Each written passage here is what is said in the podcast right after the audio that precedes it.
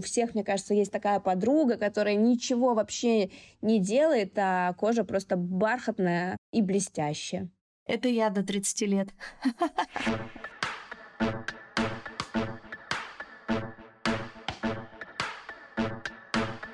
Нормально же общались.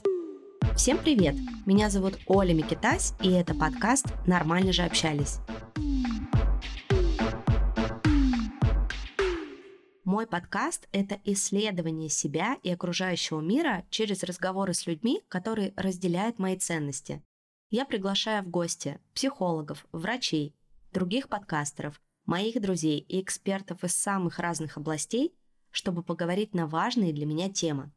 И сегодня тема нашего выпуска – красота требует жертв или кэш. А поговорим мы о косметологии, инъекциях, органической косметике и узнаем, откуда у нас берутся прыщи. А в гости я пригласила Катю Константиновскую, врача-дерматолога. Катя, привет! Оля, привет! Спасибо за приглашение. Очень интересная тема.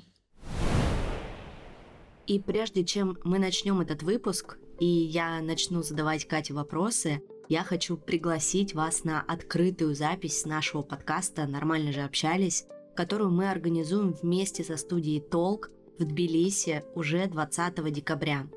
Вместе с нашими гостями, слушателями мы запишем последний эпизод этого сезона, в котором поговорим и порефлексируем на тему, что бы мы хотели оставить в прошлом году. Анонс записи есть в моих социальных сетях, в Инстаграме или в Телеграме, Подписывайтесь, все ссылки вы найдете в описании. 20 декабря, Тбилиси, 19.00. Жду вас. Ну и переходим к нашему выпуску. Наверное, у меня будет первый вопрос. Есть ли вообще какой-то тайминг, когда уже пора к косметологу? Или это вообще условность? У нас в косметологии не существует какого-то определенного возраста, когда конкретному пациенту пора к косметологу. А календарный возраст — это тот возраст, который написан в паспорте, это большая условность. Кому-то пора в 20 лет, если, например, очень активная работа мышц лба у пациента отмечается и закладываются морщины мимические, мы уже в 20 лет, даже юридически в 18 лет можем пациенту порекомендовать с профилактической точки зрения сделать какие-то процедуры. А кому-то и в 40 еще совершенно можно спокойно обойтись без помощи косметологов. Ну вот, э, например, на моем опыте я впервые пошла к косметологу в 30 лет. У меня довольно-таки хорошая кожа, меня никогда особо ничего не беспокоило, но у меня активная мимика, как раз то, про что ты говорила. И если, например, посмотреть на моего папу, а мы с ним очень внешне похожи, то он человек, у которого вот здесь, знаешь, как у Шарпея лоб. Наши слушатели сразу представили такого Шарпея. И вот в 30 лет я поняла, что я постоянно поднимаю брови вверх, и у меня уже появились вот эти полоски. И тогда я впервые вообще попробовала ботокс. Не скажу, что я осталась как-то супер довольна, я на самом деле очень долго к этому шла, я искала хорошую клинику, опрашивала всех своих подруг, что там, кто себе куда колол. Но потом, после этой процедуры, она была абсолютно безболезненной. я еще 10 раз подумала, так, ну вообще, оно стоило того? Или, может быть, есть какие-то другие способы, чтобы не использовать инъекции, а все-таки пойти по какому-то, знаешь, такому экологичному пути? И стала практиковать всякие фейс-практики, ходить на фейс-массажи. Эффект, конечно, дольше, да, я его увидела не так же сразу, как вот, знаешь, вышла после ботокса, да, и через несколько дней увидела эффект. Нет, тут потребовалось все-таки несколько лет такой прямо еженедельной и ежемесячной работы, чтобы что-то увидеть. Я думаю, что многие слушатели и слушательницы перед выбором стоят идти колоть ботокс или можно все-таки обойтись массажем? Вот ты как врач-дерматолог, что скажешь, так ли опасен ботокс? Ой, Оль, я делаю ботокс с 26 лет, потому что я тот человек, который вечно удивляется всему. И, наверное, если бы я в 26 не начала это практиковать, сейчас мне 33, скорее всего, у меня бы весь лоб был в продольных морщинах. Потому что, как я сказала, ботокс — это про превентивный подход, то есть про профилактику появления глубоких заломов на лице.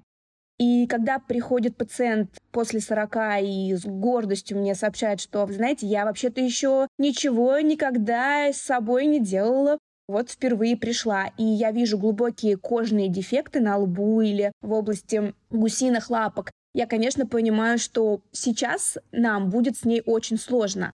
И какими-то минимальными процедурами мы уже от них не избавимся. Здесь придется прибегнуть к целому комплексу процедур, таким как заполнение морщин гиалуроновой кислотой, да, это филлеры называются, тот же ботулотоксин, чтобы снизить активность мышцы.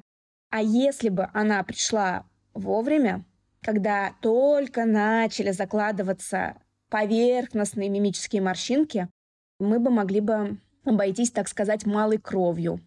Угу. Это, знаешь, мне что-то напоминает про стоматолога. То есть, если вы ходите каждый год на профилактику и на чистку зубов, возможно, вам потом не нужно удалять половину челюсти и ставить импланты. Сто процентов. Ну, знаешь, есть пациенты, у которых вообще нет активности мышцы, и им, конечно, о ботоксе даже задумываться не стоит. Тут конкретного пациента нужно, скажем так, раскладывать по проблемам. По поводу фейс-фитнеса. Я не сторонник фейс-фитнеса и считаю, что совершенно неправильно его сравнивать со спортом для тела, когда мы ходим в спортзал, качаем мышцы. Мышцы на лице — это совершенно другая структура, нежели мышцы на теле. Как минимум, как минимум, мышцы на теле крепятся двумя своими кончиками к кости, а мышцы на лице с одной стороны прикрепляются к коже. Соответственно, когда мы делаем активные движения лицом, мы можем негативно влиять на состояние кожи. Об этом не говорят э, преподаватели фейс-фитнеса.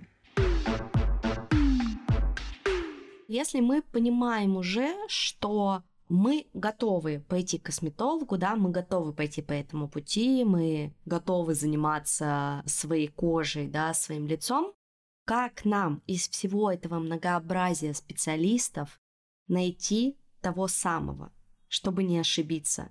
Есть ли какие-то, может быть, знаешь, такие тезисы, по которым нужно выбирать врача? Потому что ведь если мы зайдем в тот же Инстаграм и наберем там косметолог, дерматолог, инъекции, ботекс и так далее, мы собьемся со счету на самом деле, сколько там будет разных специалистов.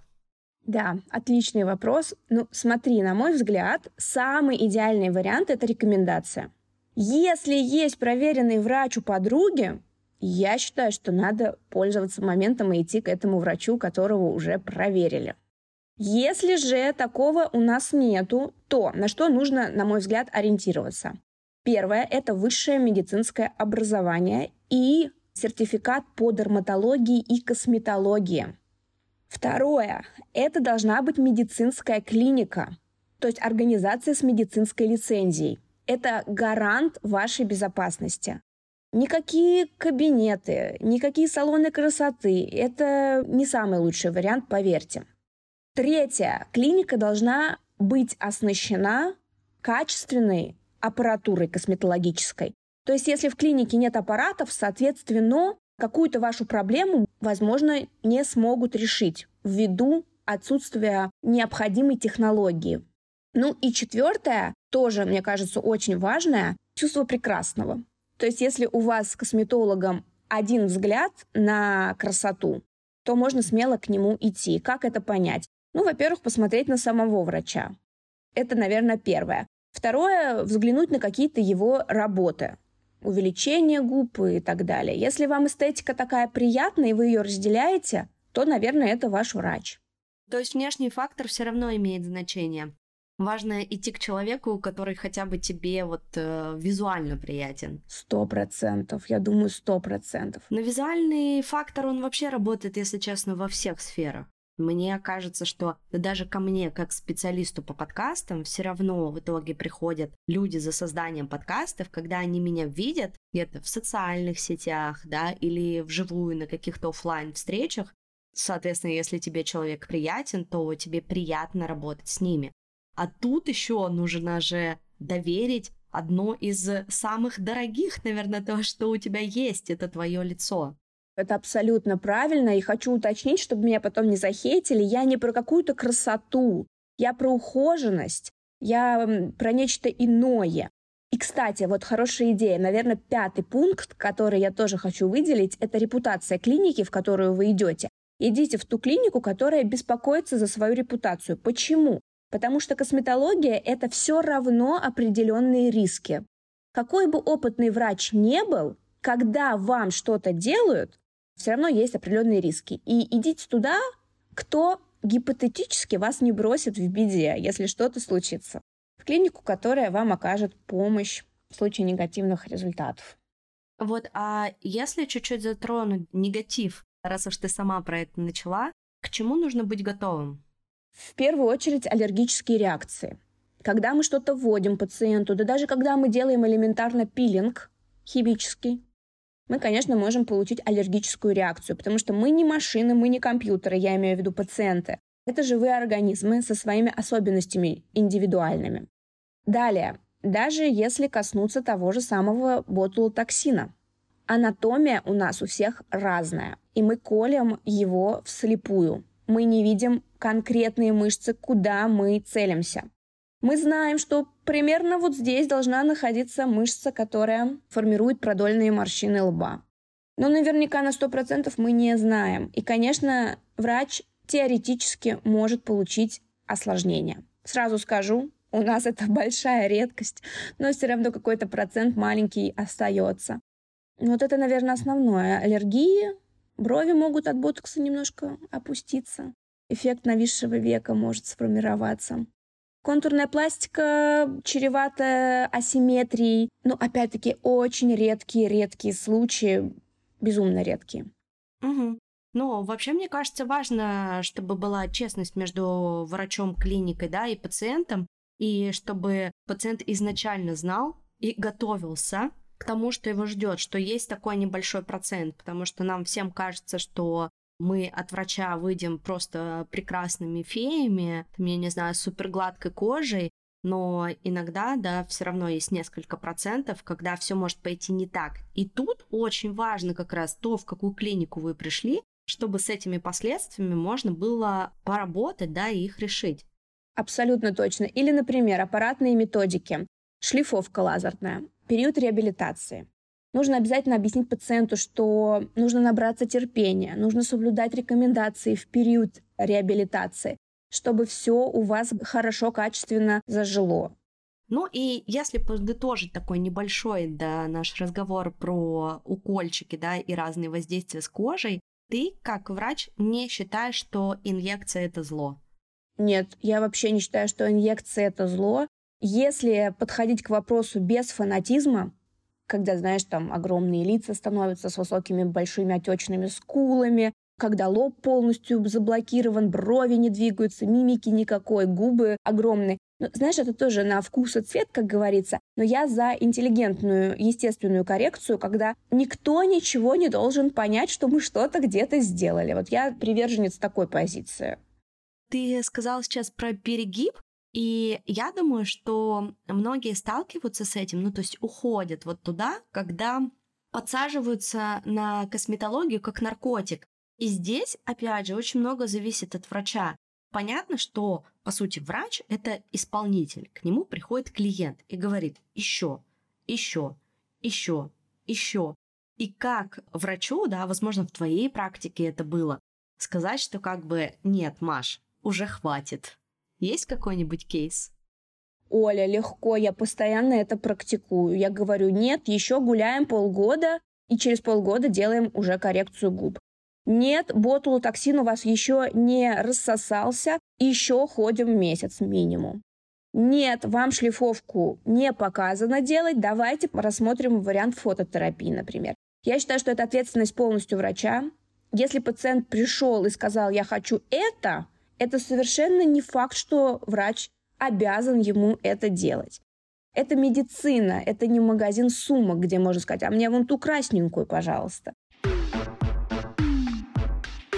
А как ты считаешь, вот как-то за последнее время, насколько косметология уже продвинулась вперед, или наоборот, она сейчас переживает какие-то в целом сложные времена, если мы говорим прям конкретно про российскую косметологию?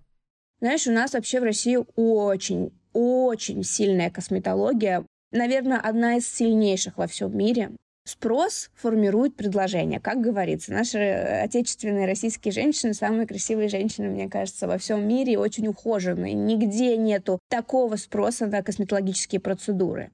Сейчас косметологии, к моей радости, очень популярны аппаратные методики. Сейчас есть такие аппараты, которые действительно дают крутые результаты. Поэтому я считаю, что сейчас все супер в косметологии много технологий, много вариантов, что можно предложить пациенту, как решить его проблемы, с которыми он пришел. Круто. Ну, про то, что уровень довольно-таки высокий, мне кажется, ну, тут с этим очень сложно поспорить, потому что сфера услуг, кто бы что ни говорил, она шикарно у нас э, развита в России, и с другими странами не сравнится. Я общаюсь э, с некоторыми девушками, да, которые переехали, там, эмигрировали в другие страны, и который безумно скучает и по всем этим услугам, и по врачам, потому что, да, ты ищешь, ищешь своего врача, у вас есть определенный, да, там, период вашего лечения, восстановления или комплекса каких-то процедур, потом ты уезжаешь и понимаешь, что ты равноценного качества услуг получить, ну, с большим трудом можешь где-то в другом месте, и это правда радует. Вот интересно просто даже с чем это связано, да? Вот ты предположила, что просто наши женщины хотят выглядеть красивыми, да, и есть вот этот спрос, но, возможно, тут еще что-то другое есть. Сложно сказать. Ну, это, понимаешь, это на всю бьюти-индустрию правило распространяется. Мастера по маникюру-педикюру. Ну, нигде в Европе не делают маникюр-педикюр так, как делают у нас. Много где даже укладку в Европе не могут сделать качественно, так, как делают в России. Я не знаю, с чем это связано. Ну, наверное, да, с тем, что мы привыкли выглядеть хорошо, и мастера постоянно обучаются и пытаются достигать высокого уровня. Может быть, с этим связано, не знаю. А нет ли в этом, я просто сейчас хочу порассуждать, какой-то гонки за какой-то вот этой вот призрачной красотой, да, к которой мы всегда стремимся, и к как говорится, шлифовке, я очень часто сравниваю это, знаешь, замазать розовой жвачкой какие-то свои проблемы, чтобы их не замечать. Нету ли вот в этом всем как раз вот такой проблематики, довольно-таки глубокой, тонкой?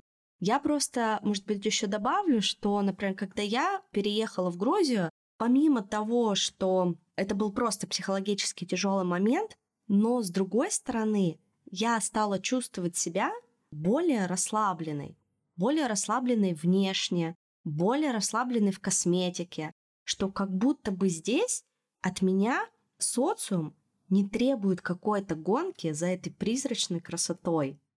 Я понимаю, о чем ты. Действительно, в Москве, наверное, вот в частности, не знаю, как во всей России, но в Москве действительно есть свои правила, к которым большинство, не хочу сказать все, но большинство девушек пытается стремиться. Я не знаю, хорошо это плохо, Наверное, это тяжело. Постоянно быть в рамках нормы. Как правильно выглядеть, как правильно одеваться, как правильно, я не знаю, что там, досуг свой э, проводить.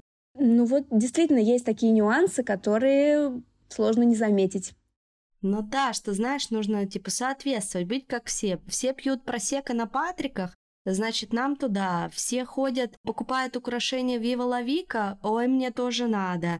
У всех есть сердечко из августа кольцо, мне тоже надо. Ой, там все подружки уже себе кольнули, значит, какую-то там новую инъекцию, все мне тоже надо. Да, вот мне кажется, тут немножко про это есть вот эта гонка все-таки, что как это я отстану и э, буду, да, не как все. И это про социальные сети, это на самом деле очень про многие штуки, да, то есть мы смотрим социальные сети, там все красивые за десятью фильтрами, а потом смотрим на себя в зеркало и думаем, господи, что это за вообще жирная корова? Это вот буквально со мной вчера произошло, я такая, боже мой, на кого я стала похожа, какой кошмар. Социальные сети — это вообще отдельная история. часто встречаешь людей, которые в социальных сетях не до конца похожи на себя в реальности. И это большая, на мой взгляд, проблема, что есть вот эти вот стандарты, к которым все стремятся. Давай перейдем к следующей теме и поговорим про косметику. Мне бы хотелось э, у тебя узнать про сферу масс-маркета, про органическую косметику. Давай начнем с масс-маркета. Может ли вообще косметика из масс-маркета быть качественной? И стоит ли ее использовать? Если да, то какую? Это крайне, крайне неоднозначный вопрос. И ответа у меня на сто процентов нету.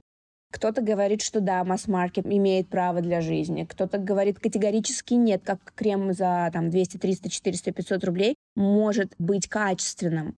Моя позиция следующая. Если мы ставим перед средством какие-то базовые задачи типа очистить кожу, типа увлажнить ее, я считаю, что да, в масс-маркете мы можем найти приятные средства, которые не будут раздражать вашу кожу, которые будут давать ощущение свежести и эластичности. Но если мы говорим про какие-то более серьезные задачи, про anti-age, про осветление пигментных пятен, про работу с э, чувствительной кожей, с куперозом, я все-таки считаю, что нужно делать выбор в пользу профессиональной косметики. А есть ли какой-то ингредиент, возможно, который ты видишь на баночке и понимаешь, что ее нужно обратно на полочку поставить. Вот что может быть таким красным флагом на банке, которую брать и использовать ни в коем случае не стоит? Вообще, так сказать, анализ состава — это очень сложная задача. Не то, что для человека, который не имеет к химической э, индустрии отношения. Даже для химиков иногда, порой, прочитать состав и понять соотношение взаимодействия всех компонентов ингредиентов – это большая проблема. Поэтому каких-то таких конкретных ингредиентов я выделить не могу, но в любом случае все закончится методом эксперимента. Вы берете средство, пробуете его, следите за своими ощущениями, за реакцией кожи и делаете вывод, подходит оно вам или нет. Заранее очень сложно что-то прогнозировать. А может ли, соответственно, косметолог тебе при осмотре выдать какую-то памятку, с которой ты идешь там в то же золотое яблоко и подбираешь себе косметику? Потому что я понимаю, что для меня, например, ну, это действительно проблема. Я тот человек, который увидел у кого-нибудь обзор в сторис там или в рилсах какого-то крема и такой, о, мне надо. Так красиво, все вкусно описано, но мы же понимаем, с другой стороны, что это все реклама, да, там наш мозг понимает, что это реклама, а наши чувства такие, о, нет, мне надо, идем покупаем. А на самом деле, может быть, это средство нам вообще не подойти. Ну, то есть, практикуют ли косметологи вот прям такие, знаешь, памятки, вот тебе нужно для очищения вот такие средства, вот в такой ценовой категории, вот в такой ценовой категории такой-то крем, тебе нужно там для умывания вот такой, такой, такой на выбор, подойдет для увлажнения ночное и так далее.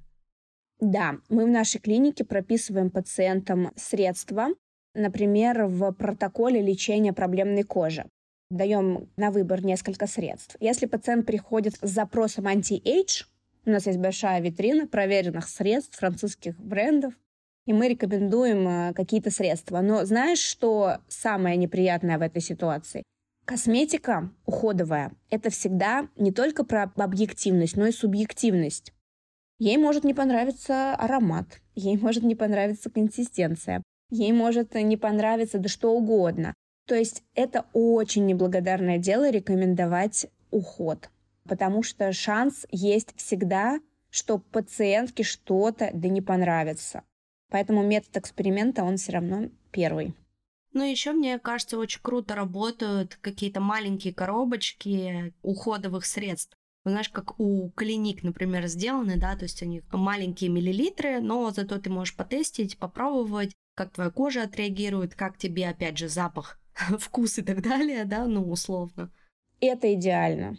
Угу. Окей, а если говорить про моду на органическую косметику и про то, как она сейчас вообще популярна, Ты как считаешь, органическая косметика это модная тенденция, что мы сейчас все про экологию и так далее, или это действительно хорошая косметика, которую можно использовать?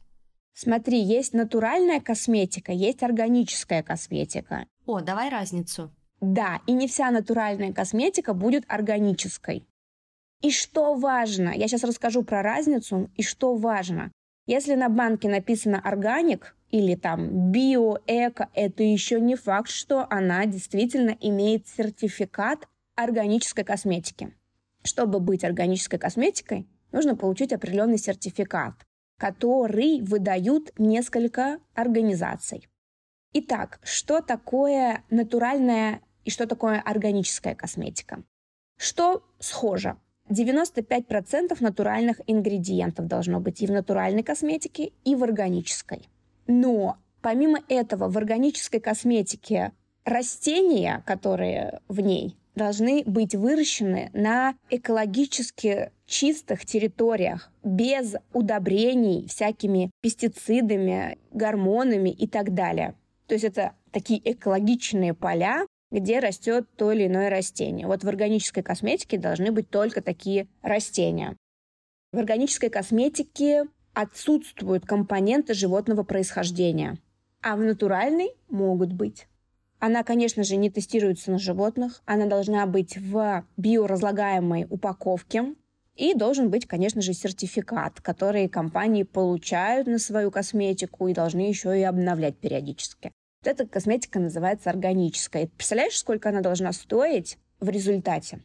Ну да, если все условия соблюдены, то, конечно, это должно стоить много. Да. А вот в этом-то и вопрос получается. А что у нас на полках называется органической косметикой? Что это за скрабики органик по 250 рублей и кремики для лица там по 500 рублей? Сомневаюсь, что это все действительно органическое и действительно имеет сертификат, серьезный сертификат. Скорее всего, это маркетинг. В целом, органик можно написать на любой банке. Это не нарушает закон. То есть, если тебе очень хочется, э, ты, допустим, выпускаешь косметику уходовую, тебе очень хочется назвать ее органик, био, эко и так далее, пожалуйста, ты можешь это сделать. Но получить сертификат стоит больших сил. И если твой продукт не соответствует всем критериям органической косметики, ты его просто не получишь. А где вообще проверить, есть ли у этой марки, у этого средства такой сертификат? Опять же, мы приходим в большие косметические гиганты, и там не лежат на полочке эти сертификаты. Как узнать? Да, но я уверена, что на сайте производителя должны быть все сертификаты представлены. Также они могут сказать, мы не заверяем, что мы имеем органический сертификат, у нас просто название такое или маркировка такая. Но это интересное замечание, потому что, мне кажется, не все об этом знают, не все это понимают.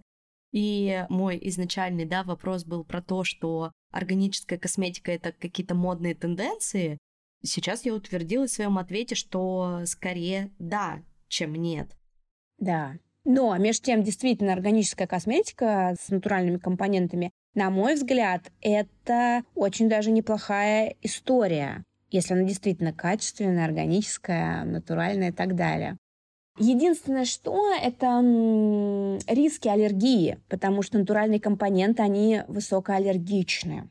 И срок хранения, конечно, этой косметики будет в два раза практически короче, нежели у обычной косметики.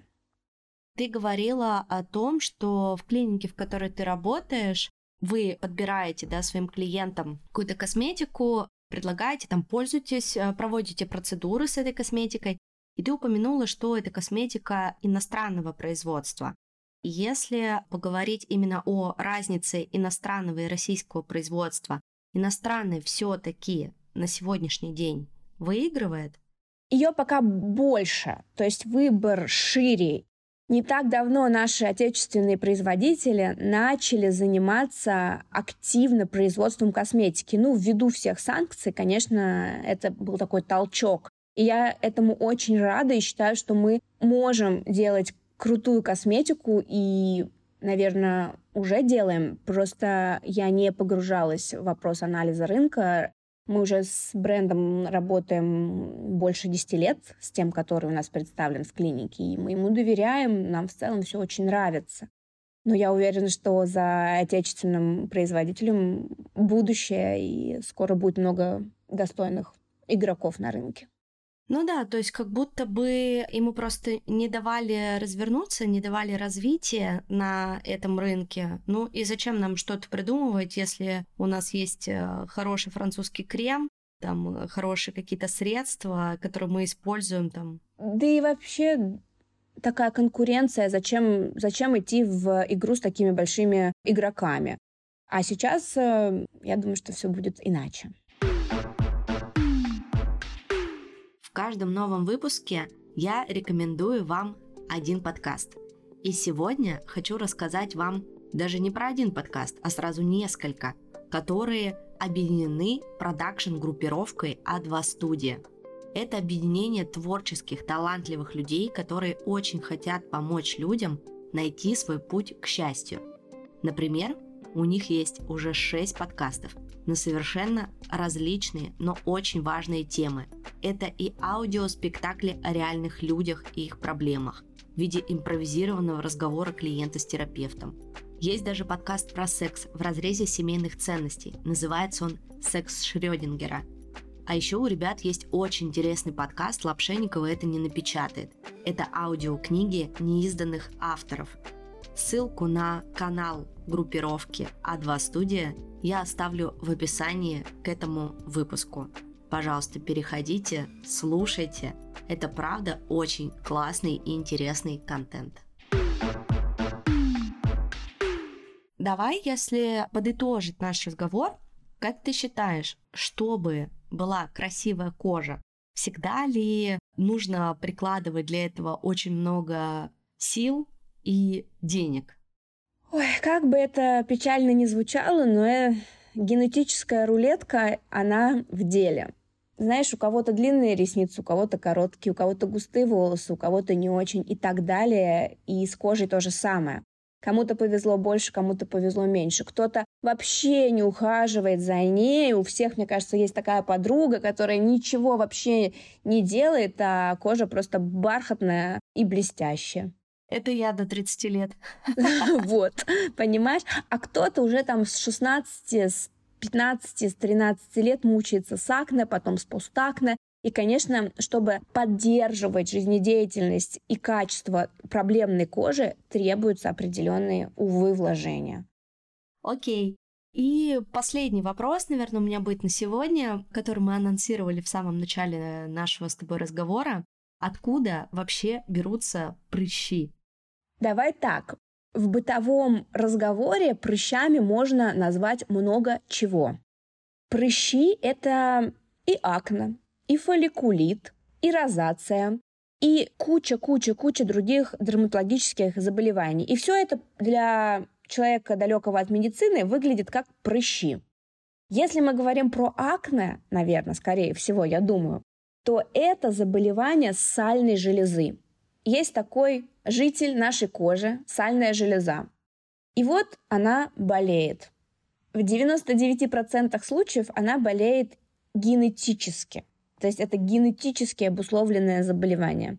Уже все об этом в медицине знают, но почему-то до сих пор существуют врачи, которые пытаются лечить желудок, кишечник, все что угодно, но только не саму кожу, не саму кожу. То есть вот эти молочка вызывает прыщи, это все-таки миф? Относительно. Есть понятие причина заболевания, а есть понятие провоцирующий фактор, он же триггер. То есть это какой-то такой фактор, который может возбудить очередное обострение. Для кого-то, для каких-то пациентов с акне, а акне – это хроническое заболевание, оно сопровождает пациента всю его жизнь, молочка и продукты с высоким гликемическим индексом, это продукты, которые повышают уровень сахара в крови, могут выступать в качестве триггера, то есть провоцирующего фактора. Но у меня куча пациентов, которые не имеют молочные продукты в списке своих триггеров. То есть они могут кушать все, что хотят, и не иметь обострения. Ну, в общем, все очень индивидуально, но преимущественно кожа это изначально генетическая история. Это отдельный орган, такой же, как ухо, например, или сердце. И мы должны лечить конкретно кожу и сальные железы, которые работают неверно. Угу. Спасибо тебе большое. А если вот прямо сейчас, в конце нашего выпуска, собрать такую базовую косметичку уходовую, то что в ней должно быть? Смотри, надо чем-то смывать макияж. Что это может быть? Это может быть мицеллярная вода, это может быть гидрофильное масло. Если у пациента проблемная кожа комбинированного или жирного типа, я рекомендую все-таки сделать выбор в пользу мицеллярной воды. Это этап демакияжа. Следующий этап очищения. Эти два этапа очень разные, и после этапа демакияжа обязательно должен быть этап очищения кожи. Нельзя оставлять ни гидрофильное масло, ни мицеллярную воду на коже. Что мы можем выбрать в качестве очищения? Например, гель для очищения кожи. Рекомендую делать выбор в пользу мягких гелей без содержания кислот. Почему? Потому что кислоты высушивают кожу, и использование их в ежедневной рутине может привести к плачевным последствиям. А вот, например, сыворотку, которую вы будете использовать один-два раза в неделю с кислотой, с какой-то, которую вам по проблеме назначает врач-косметолог, это хорошая идея. После очищения у нас идет этап тонизирования кожи. Тонизирование кожи является этапом необязательным, но желательным. Я очень люблю тоники и всем своим пациентам рекомендую использовать тоники в своем ежедневном уходе. Они тонизируют кожу и готовят ее к следующему этапу. Следующий этап – это сыворотка. Сыворотку мы используем от одного раза в неделю до двух раз в день. В зависимости от типа сыворотки, от проблемы пациента. То есть мы можем более редко ее использовать или более часто, если мы, допустим, боремся с пигментными пятнами сейчас. После сыворотки идет увлажняющее средство, крем, гель или флюид. Чем они отличаются? Отличаются консистенцией. Гель – это самая жидкая текстура, это когда много воды и мало жира. Крем – это более жирная структура, точнее, самая жирная структура – это когда много жира и мало воды, а эмульсия или синоним флюид – это что-то посередине. То есть в зависимости от типа кожи пациента мы назначаем то или иное средство для увлажнения. В целом это основа ежедневного ухода, но есть еще так называемый еженедельный уход. И он уже состоит из маска, допустим, очищающая, если очень сильно требуется, или, допустим, увлажняющая маска. Это уже опционально для каждого пациента.